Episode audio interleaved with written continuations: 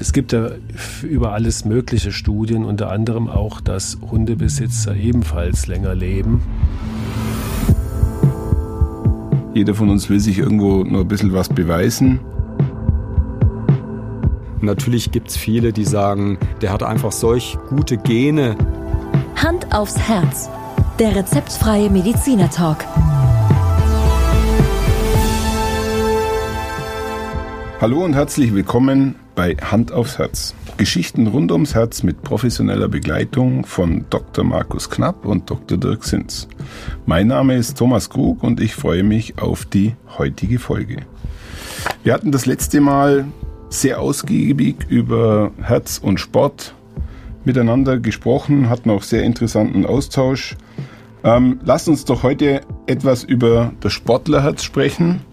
Ähm, etwas, was mich persönlich sehr interessiert und ich bin sehr gespannt auf euer Insiderwissen.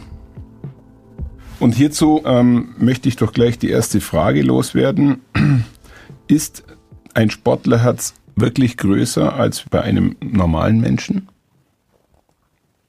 Also durch Belastungen im Training kann es in bestimmten Fällen zu einer Vergrößerung und zu einer Verdickung des Herzmuskels kommen. Das würde man dann tatsächlich Sportlerherz nennen. Es ist also eine gesunde Anpassung des Herzmuskels an intensives Training und keine Krankheit. Also ich weiß nicht, wie es bei dir in der Praxis ist, Dirk. Es kommen ja immer relativ viel Patienten, die sagen oder denken, sie haben ein Sportlerherz, weil sie in ihrem Leben viel trainiert haben oder häufig Sport betrieben haben und dass sich dadurch auch ihre Herzvergrößerung erklären lässt. Es muss man wissen, dass die wenigsten tatsächlich ein Sportlerherz haben und dass man in erster Linie mal andere Ursachen für eine Herzvergrößerung, vor allen Dingen krankhafte Ursachen, ausschließen muss. Klar, und Sportlerherzen sind, wie du sagst, ähm, viel seltener, als man so allgemein annimmt. Die Veränderung gibt's wirklich nur bei Spitzensportlern, die extrem intensiv trainieren. Vorwiegend kombinierte Kraftausdauerbelastungen wie Radsportler, professionelle Rudern, Triathlon, Schwimmen. Also bei allem Respekt vor deiner sportlichen Aktivität, Thomas, aber mit zweimal die Woche eine Stunde auf so einen kleinen Allgäuer Hügel hoch mit dem Mountainbike und dazu noch E-Bike ist es nicht zu erwarten und auch nicht anzustreben, ehrlich gesagt. Oder bin also, ich dir jetzt zu nahe getreten? Ja, du bist mir da schon fast auf den Schlips getreten. Also als, als Allgäuer Naturmensch haben wir alle Sportlerherzen, das müsstest du eigentlich wissen.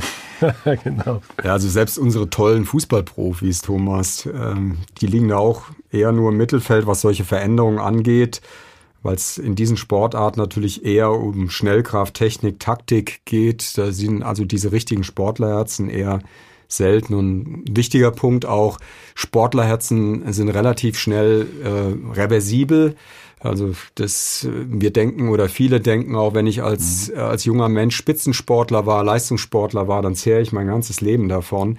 Das ist also nicht der Fall. Innerhalb von weniger, wenigen Jahren, wenn du dich nicht mehr regelmäßig in dieser Intensität belastest, sind diese Veränderungen oft wieder weg und dann ist auch unsere Prognose oder unsere Lebenserwartung die gleiche. Ich glaube, fällt mir ein, Max, du hast doch mal mir erzählt, du hast auch mal gegen so alt internationale Stars, die schon in die Jahre gekommen sind, so ein Benefits-Spiel oder so ein Fußball gemacht oder wie war das? Ja, genau. Da hatte ich mal die Ehre in Mailand äh, mit Gianni Rivera in einer Mannschaft zu spielen. Das, Mexiko, äh, oder?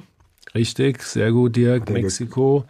Für uns Deutsche nicht so eine gute Erinnerung, hat nämlich das 4 zu 3 im Halbfinale geschossen, dem Jahrhundertspiel. Seeler, Hinterkopf. Genau das und Franz Beckenbauer mit dem gebrochenen Arm. Also, ja. äh, Aber Markus muss mal fragen, es war ein Dorfkick, oder? es war, es war äh, ein, ein, prominenten Kick, wo ich durch glückliche Umstände okay. mitspielen durfte. Nicht als Prominenter natürlich, sondern als äh, ganz äh, kleiner, armer Medizinstudent.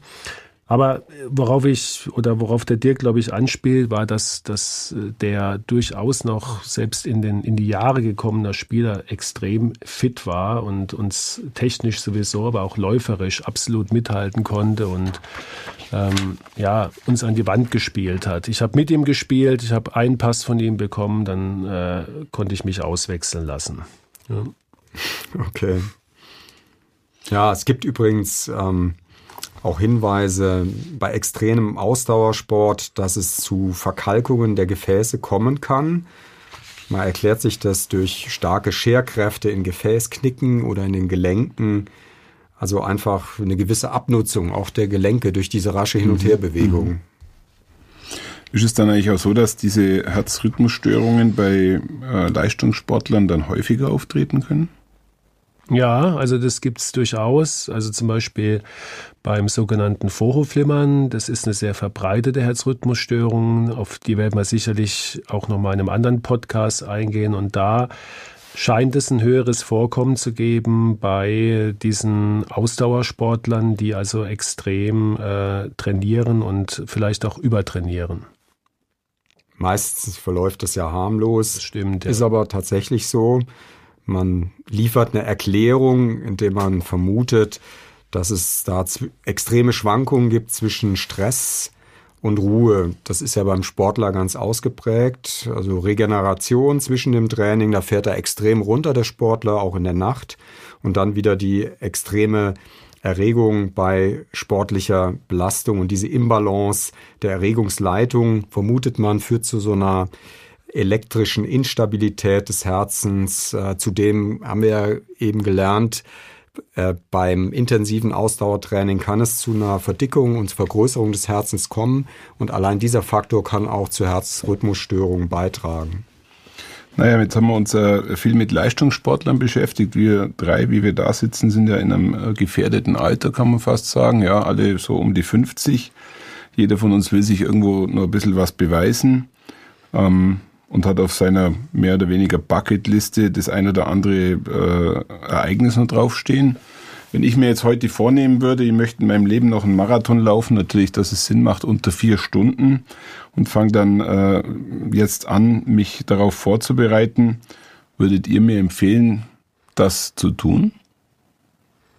Ja, das ist natürlich jetzt ein, ein, Punkt, über den man diskutieren kann, ob wir in unserem Alter, also Ü50, uns nochmal solchen starken Belastungen aussetzen. Ja.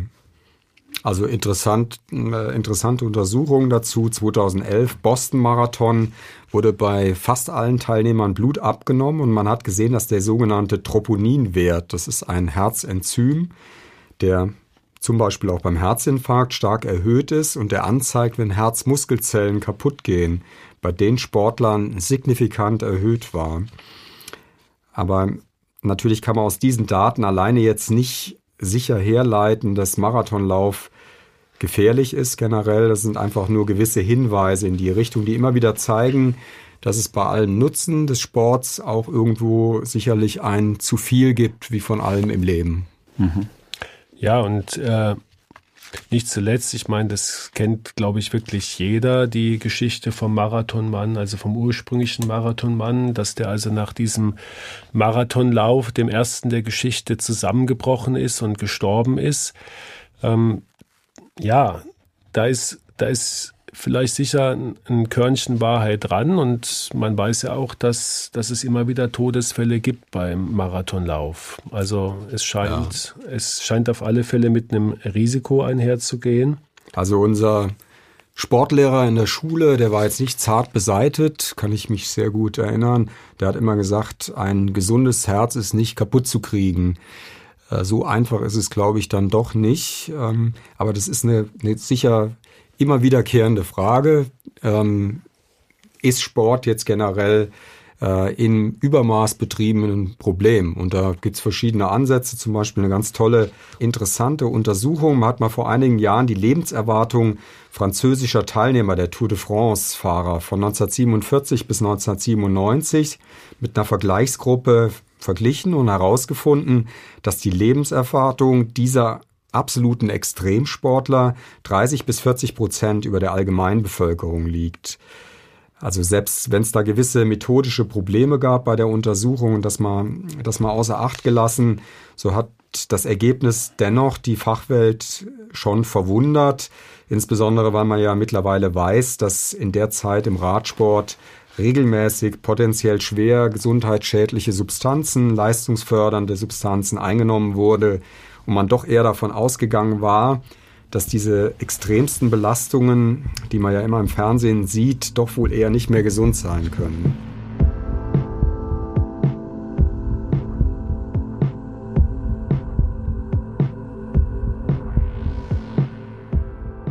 Also ich habe zum Beispiel auch einen Patienten, der macht solche Extremläufe. Kennst du wahrscheinlich ja, auch, gell? Also diese 300 Kilometer durch die Wüste. Ja, so ungefähr, gell? Und ähm, das kannst du das einteilen und die, die, die schlafen also zwischendurch mal zwei Stunden und dann geht es wieder weiter. Gell? Also es ist, da gibt es, glaube ich, auch mhm. kein Limit. Der lebt wahrscheinlich auch sehr lange, dieser Mensch. Und natürlich gibt es viele, die sagen, das liegt einfach daran, wer jetzt die Tour de France gewinnt, das ist von vornherein eine positive Selektion. Mhm. Der hat einfach solch gute Gene, der lebt so lange, weil er diese guten Gene hat, so leistungsfähig und gesund zu sein. Und der lebt nicht so lange, weil er die Tour de France gefahren ja, ist. Aber ich weiß nicht, wie es euch geht. Also gerade diesen, diese Extremsportler, Markus, die du angesprochen hast, die jetzt 300 Kilometer durch die Wüste rennen. Da fällt mir gerade ein, ein Mitglied der Kelly-Familie ein, der das äh, regelmäßig mhm. betrieben hat. Aber so richtig äh, gesund und fit sehen die Jungs am Schluss auch nicht aus. Ja. Das sehen wir gesünder aus hier. Gegenbeispiel Reinhold Messner, ja, der äh, jetzt ja auch schon über 70 ist, wenn ich richtig informiert bin und, und einfach weiterhin eine Vitalität ausstrahlt und der hat sich sicherlich in seinem Leben auch extrem viel zugemutet. Ja. Aber, aber er hat jetzt auch eine, äh, glaube ich, schon seit geraumer Zeit eine gewisse Lebensfreude und genießt in Südtirol ja. gutes Essen und guten Wein. Aber wahrscheinlich zehrt er schon davon, was er, was er mal geleistet hat, ja. Also möglicherweise. Zusammenfassend, glaube ich, kann man sagen, dass es auf alle Fälle äh, einen Schutzeffekt durch eine regelmäßige körperliche Aktivität gibt, gar keine Frage. Aber während des Sports hat man tatsächlich ein leicht erhöhtes Risiko. Und das Gesamtrisiko von einem regelmäßig sportlich Aktiven liegt demnach deutlich unter dem eines nicht aktiven Menschen. Das wissen wir ja auch schon sehr lange. Dirk, du erinnerst dich an diese legendäre Experiment, wo man, ähm, ich glaube in San Francisco, Straßen in, bei Straßenbahnangestellten, die Schaffner und die ähm, Ticketkontrolleure verglichen hat. Und die mhm. einen, die sitzen da ihr ganzes Leben und die anderen, die laufen die ganze Zeit durch die Straßenbahn und äh, haben die Tickets sozusagen eingesammelt. Ja. Und, und letztere haben ja ein deutlich geringeres Risiko gehabt, einfach mhm. durch die mhm. Bewegung. Gell? Ja, also der Umstand, den du geschildert hast, dass man eben profitiert durch eine regelmäßige körperliche Aktivität, wird also nicht durch kurzzeitige sportliche Belastungen ähm, ungünstig beeinflusst, ähm, sodass man sagen kann, ähm, der günstige Effekt des Sports überwiegt bei weitem und das Ganze nennt man deswegen auch das Sport-Herzinfarkt-Paradox. Okay. Trotzdem würde mich jetzt äh, von euch beiden nochmal interessieren, ähm, wenn ihr jetzt mich nicht davon abbringen lassen möchte, einen Marathon noch zu schaffen, kurz vor ich in Rente gehe oder vielleicht einen Triathlon könnt ihr mir dann trotzdem eine Empfehlung geben, auf was ich denn achten sollte? Oder sprecht ihr in den, in den Fällen Empfehlungen aus? Dann solltest du mal vorbeikommen. Eine sportmedizinische Vorsorgeuntersuchung wird eben für Personen von den verschiedenen Fachgesellschaften empfohlen, die jetzt als Neu- oder Wiedereinsteiger jeden Alters eigentlich vom Kind bis zu den Senioren, äh, ob jetzt ambitioniert oder nicht ambitioniert, Freizeitsportler empfohlen. Für Kaderathleten gelten in Deutschland sowieso dann strengere Empfehlungen, die werden mehr oder weniger äh, verpflichtet, äh, regelmäßige sportmedizinische Untersuchungen durchführen zu lassen. Aber das heißt, Markus, ähm, ich gehe jetzt nicht einfach zu meinem Hausarzt und äh, mache so eine Untersuchung, sondern ich müsste tatsächlich zu euch kommen. Ja, also ich sag mal so, ist, ist sicherlich nicht von Nachteil, wenn man neben dem EKG, was natürlich auch jeder Hausarzt machen kann, wo man ja auch schon, das hat man in der Folge 1 von Sport erkennen kann, ob irgendwas im Argen liegt. Aber es ist sicherlich auch vernünftig, ein Belastungs-EKG zu machen oder auch einen Ultraschall vom Herzen, um auf der sicheren Seite zu sein. Und ist es wirklich eine Empfehlung äh, in unserem Land, dass, dass äh, man solche Untersuchungen machen sollte? Also wird immer wieder darauf hingewiesen? Ja, ist eine Empfehlung und durchs Wort allein ward aber noch keine Schlacht gewonnen. Eingangs haben wir ja gesehen, ähm, dass Was der. Was für ein Zitat, Dirk? Hm? Schiller. Okay. Wilhelm Tell, Markus. Bist du gebildet? Unglaublich. Also eingangs haben wir ja gesehen, dass der Anteil der Deutschen am Ausdauersport, äh, also an die Teilnahme an Ausdauersportveranstaltungen immer mehr ansteigt. Aber wenn man mal so Umfragen Glauben schenkt in Deutschland, sind es trotzdem immer noch äh, 45 Prozent der Deutschen, die mehr oder weniger gar keinen Sport machen. Und wenn man ähm, noch genauer nachfragt, sieht man, dass maximal ein Viertel der Deutschen dieses empfohlene Ausmaß an, an sportlicher Aktivität verfolgt. Also gibt es immer noch einen erheblichen Nachholbedarf. Ja, und was vorkommt zum Beispiel vom Übergewicht, also als Marker vielleicht der körperlichen Inaktivität angeht, hat man festgestellt, dass es auch da recht deutliche regionale Unterschiede gibt in Deutschland. Am sportlichsten scheinen die Menschen im Südwesten zu sein. Zufälligerweise das ist der Landstrich, wo ich herkomme und nicht äh, aus dem Nordosten wie du, Dirk, und du aus dem ganz tiefen Sü Süden, lieber Thomas. Ja. Und je weiter man nach Nordosten kommt, also so in deine Richtung, Dirk, erscheinen die körperliche Inaktivitäten des Übergewichts stärker zuzunehmen. Also Was sagst du dazu? Hm? Zunächst mal, dass das Rheinland meines Wissens nicht im Nordosten Deutschlands liegt, Markus. Aber da können wir ja vielleicht nach der Sendung nochmal in Ruhe jetzt mit sprechen. Coburg in Verbindung gebracht, ehrlich gesagt. Okay.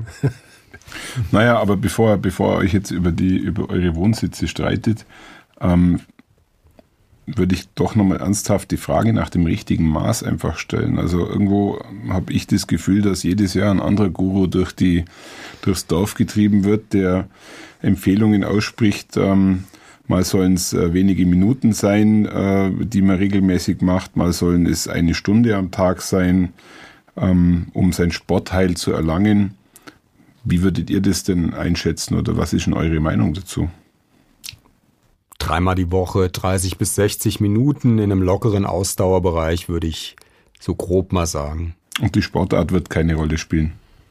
Die Sportart spielt natürlich eine Rolle, hängt auch von vielen anderen Dingen ab, ob der Patient Gelenkschwierigkeiten hat, wie, wie schwer er ist, wie alt er ist, äh, was er mag. Meine Empfehlung ist auch immer das äh, in erster Linie zu machen, was man eben auch mental durchhält. Es nutzt nichts, mal drei Monate äh, motiviert durch eine Schockdiagnose beim Arzt oder ähm, anderes durch eine aufmerksam geworden durch irgendeine Fortbildungsveranstaltung irgendwas zu beginnen, was man da nicht lange durchhält, weil es einem keinen Spaß macht. Also man muss das machen, was einem Spaß macht. Und dann sind vor allem die Sportarten im Ausdauerbereich, die nicht so eine intensive Belastung haben, Radfahren, lockeres Schwimmen, äh, Gehen, Walking, sagt man ja heute, sicherlich ähm, besonders empfehlenswert. Ja, Markus, und äh, bei dir weiß ich schon, welche Sportart du vielleicht noch äh, in deiner nächsten Lebensabschnitt dir anschaffen wirst. Und zwar, du gehst dann mit deinem Hund Gassi. Das ist doch dann auch ein Ausdauersport, oder? Ja, ich hoffe, wenn ich meine Frau davon überzeugen kann, dann äh, werden wir noch mal einen Hund haben. Und es gibt ja über alles mögliche Studien, unter anderem auch, dass Hundebesitzer ebenfalls länger leben. Und natürlich wird, wird es der Effekt sein, dass äh, Hundebesitzer gezwungen sind, Gassi zu gehen. Und wenn es nur die 20 äh, Minuten ja. am Tag sind, ist es einfach besser, als auf der Couch zu sitzen, ganz klar. dann kommt nur dazu, dass man das bei jedem Wetter machen muss, was sicherlich dem Immunsystem gut tut. Genau. Ja, ich versuche mal unsere letzten äh, zwei Folgen in Sachen Sport zumindest ganz grob zusammenzufassen. Für mich ist äh, eigentlich unser Einstiegszitat aus der ersten Folge ähm, genau im umgekehrten Fall richtig. Sport ist auf jeden Fall kein Mord. Nicht wie Churchill dachte. Ähm, und es ist äh, immer eine Frage des richtigen Maßes. Ähm, Für die einen, äh, die übermotiviert sind, ist es ein Risiko und für die anderen, die untermotiviert sind, äh, die brauchen im Endeffekt auch nochmal einen Anschub. Es geht wie oft äh, im Leben darum, es einfach zu tun und zu starten und eben nicht im Stillstand zu verfallen. Und was für mich ein ganz interessanter Aspekt war, ist, dass ein Sportlerherz auch vergehen kann war mir nicht bewusst. Ich bin immer noch äh, der Meinung gewesen, wenn man in jungen Jahren äh, extremen Sport betrieben hat, dann, hat, dann hält einem das wirklich bis ins hohe Alter, ähm, auch in Sachen eines äh, Sportherzen, die Stange. Und äh, uns allen ist, glaube ich, bewusst, dass gerade speziell wir äh, Ü50-Leute sollten ein bisschen vernünftiger sein und nicht die Ziele zu hoch stecken und äh, weniger ist mehr aber Hauptsache, wir tun überhaupt was. Und somit äh, herzlichen Dank an euch beide. Ein interessanter Austausch und interessante Einblicke. Bis zum nächsten Mal. Ja, tschüss. Tschüss. Tja, Markus, bei dir ist das echt systemkritisch langsam mit deinem Extremsport. Markus, eine Bitte nochmal. Bist du so nett und sagst mir an der Wand nochmal, wo Rheinland-Pfalz liegt? Bist du Rheinländer oder Coburger? Ja, aber das mit den Bayern, dass die, dass die praktisch nicht sportlich sind, ist doch wohl auch ein. Bist du schon mal auf eine Alm hochgesprungen und hast Kühe gezählt? Alter. Leute, so sind die Studien. Ja?